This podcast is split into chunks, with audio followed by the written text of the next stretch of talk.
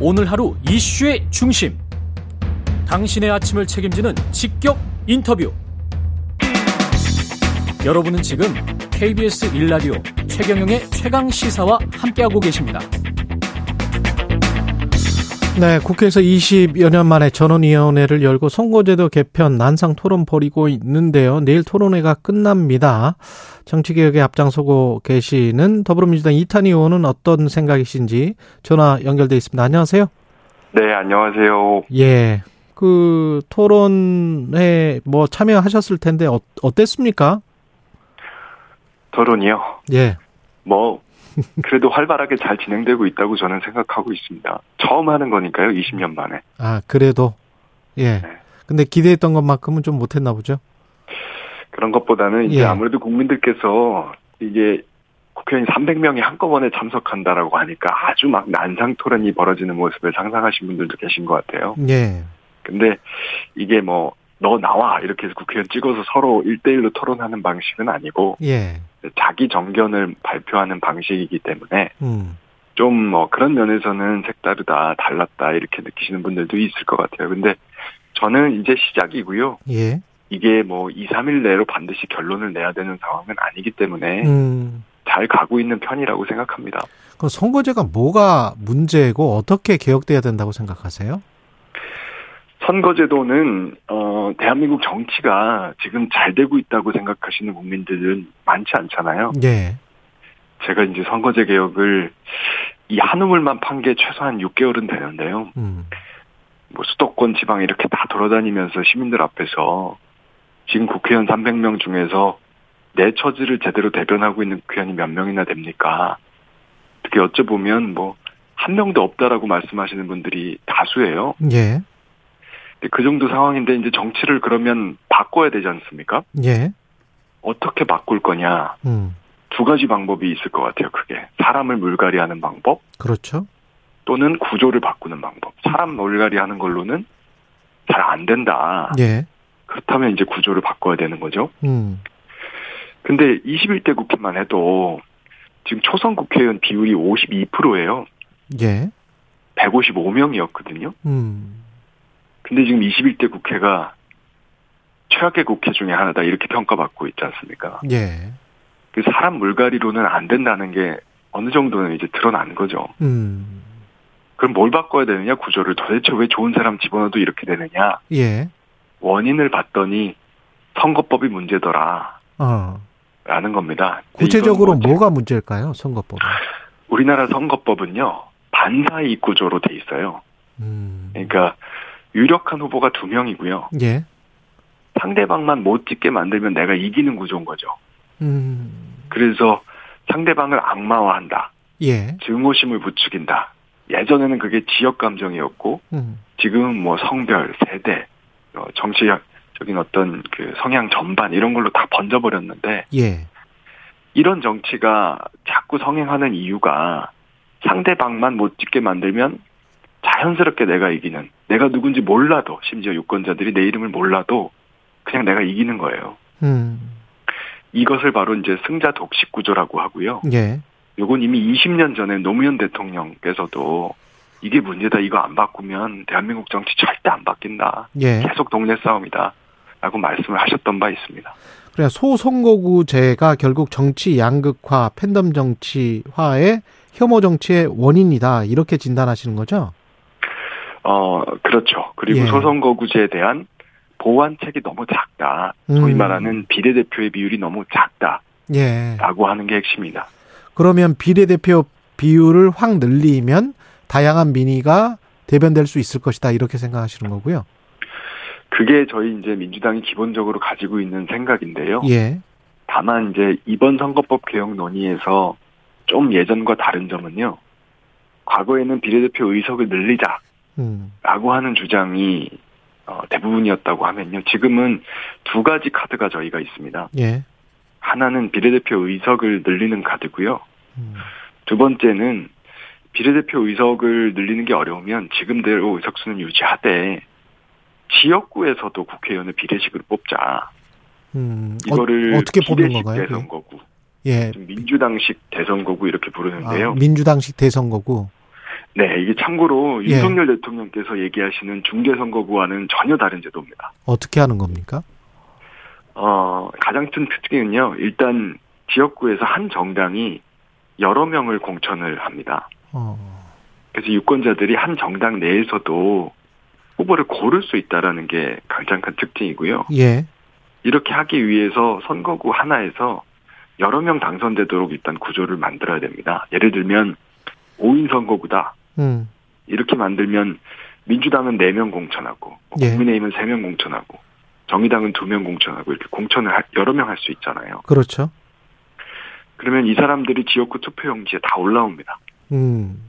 그래서 말씀드린 것처럼 유권자는 이제 당을 고르고 그 당 내에서도 여러 명 중에 제일 마음에 드는 사람을 고를 수가 있는 거죠. 음. 그러면 사표가 줄어들고 유권자들의 선택권도 넓어지고요. 또 국회 구성도 이제 다양하게 되는 겁니다. 꼭 음. 다당제만 이야기하는 건 아니고요. 예. 뭐 소위 말하는 온건 다당제, 사당체제 이런 게 될 음. 수도 있지만 그게 안 되더라도 당내의 다양성이 음. 증진되는 거죠. 제가 반론 차원에서 한번 이렇게 질문을 드려볼게요. 네. 가령 뭐 다섯 명이나 열 명을 뽑는데 어 어떤 그 대선거구제에서 어떤 대선거구 안에서 민주당이 다섯 명이나 열 명이 다 된다거나 또는 국민의힘이 다섯 명이 열 명이 다 된다 될 수 있는 그런 지역이 존재하지 않습니까? 그러면 지금 그대로 하는 소선거구제나 다를 바가 없게 되는 거 아닌가요? 다섯 명 다 될 수 있는 지역은 저는 없다고 생각합니다. 아 없습니까? 예, 네. 그렇게 근데 소위 말씀하시면- 말하는 대구에서 국민의힘이 다섯 명이 다 될 것인가, 예. 광주에서 민, 주당이 다섯 명이 다 될 것인가, 어, 어떻게 될 거라고 보세요? 음. 저는 그렇게 되지는 않을 거라고 생각하고요. 최소한 유권자들이 판단을 해줄 것이다. 한두 명 정도는. 어, 그렇죠. 어. 그리고 그것이 국민의힘과 민주당 양 당만이 이제 다수 공천을 하는 게 아니라 예. 이제 다른 정당들이 4등, 5등만 돼도 당선자를 배출할 수 있기 때문에 아. 좋은 후보를 공천을 하면 그만큼 이제 표를 가져갈 수가 있는 거죠. 음. 이제 요즘 사실 이런 거예요. 그러니까 예. 만약에 직접 선거를 우리가 예상을 해보면 어 이런 시민들이 있을 수 있잖아요. 예. 윤석열 정부는 마음에 안 든다. 경고를 보내고 싶다. 음. 국민의힘은 마음에 안 들어. 근데 과거에는 그러면 민주당은 마음에 드는 건 아니지만 공천하는 사람이 한 명밖에 없으니 다른 선택지가 없고 다른 당은 당선 가능성이 없다. 예. 마음에 안 들어도 그냥 민주당 후보 찍을까 말까 고민하다가 투표장에 안 가기도 하고 음. 가서 뭐 딱 탐탁치는 않지만 찍기도 하고 이제 이런 과거의 모습들이었다고 한다면 예. 이제는 민주당을 지지하는 사람도 가서 그 중에 어떤 사람이 좋은 사람인지 고민하고 뽑을 수 있기 때문에 당연히 투표장으로 기쁜 마음으로 달려갈 수 있는 거고요. 음. 다른 당의 가능성이 없어서 배제했던 그런 유권자들도 이제 4등, 5등만 돼도 이 사람 국회의원 될 수 있는 거 아니냐. 예. 좋은 사람이면 4, 5등이라도 국회로 보내자. 라고 다른 정당 후보를 지지할 수도 있고요. 또 애초에 국민의힘 마음에 안 들었다. 라고 생각했던 분들도 아, 생각해 보니까 여기에도 여러 가지 사람들이 있다. 상대적으로 괜찮은 후보가 있다. 예. 이 사람 찍기 위해서 내가 투표장 갈 수도 있는 거 아니냐. 이렇게 되는 거죠. 지금의 상황을 상당히 완화시킬 수는 있을 것이다. 이렇게 생각을 하시는 것 같습니다. 예. 네. 예. 정당 정책, 인물, 뭐, 이슈, 바람, 뭐, 이런 것을 보고 어디를 또 합리적으로 찍, 선택을 할지 또 유권자들의 어떤 정치의식이나 이런 것들도 좀 함양돼야 될 필요도 있을 것 같고요. 그런데 김기현 대표 같은 경우는 뭐, 서른석을 줄여야 된다. 뭐, 이런 이야기를 하잖아요. 그거는 왜 그렇다고 보세요? 어, 뭐, 왜 그런지야 이제 본인만 아실 텐데요. 예. 근데 기본적으로 의사를 줄이면 어떻게 될까요? 의사 기득권이 강해질까요? 약해질까요? 음, 줄이면 줄일수록 점점 더 귀족 의원, 황제 의원이 되는 겁니다. 예, 저, 다만 이제 저는 국민들께서 이제 의석 의원 정수 문제와 관련돼서 좀 이뤄진 게 있는 것 같아요. 그동안 국회의원들이 스스로 정해왔잖아요. 세비도 그렇고 정수도 그렇고. 그렇죠. 그래서 항상 셀프 인상 이런 것들이 논란이 되고 음, 그런 과정 속에서 불신이 정말 많이 생겼다고 생각해요. 그래서 저는 정수 문제는 최소한 앞으로 1년 동안은 좀 국회의원들이 손 떼자. 어, 좀 시민들이나 전문가들이 직접 참여하는 예, 제3의 기구에 맡기자. 예, 공론조사위원회 같은 게 좋은 예가 될 수 있겠죠. 예. 그렇게 했으면 좋겠습니다. 세비는 그 50%로 줄이자라고 의원님이 주장을 하셨는데 그 주장은 여전히 유효합니까?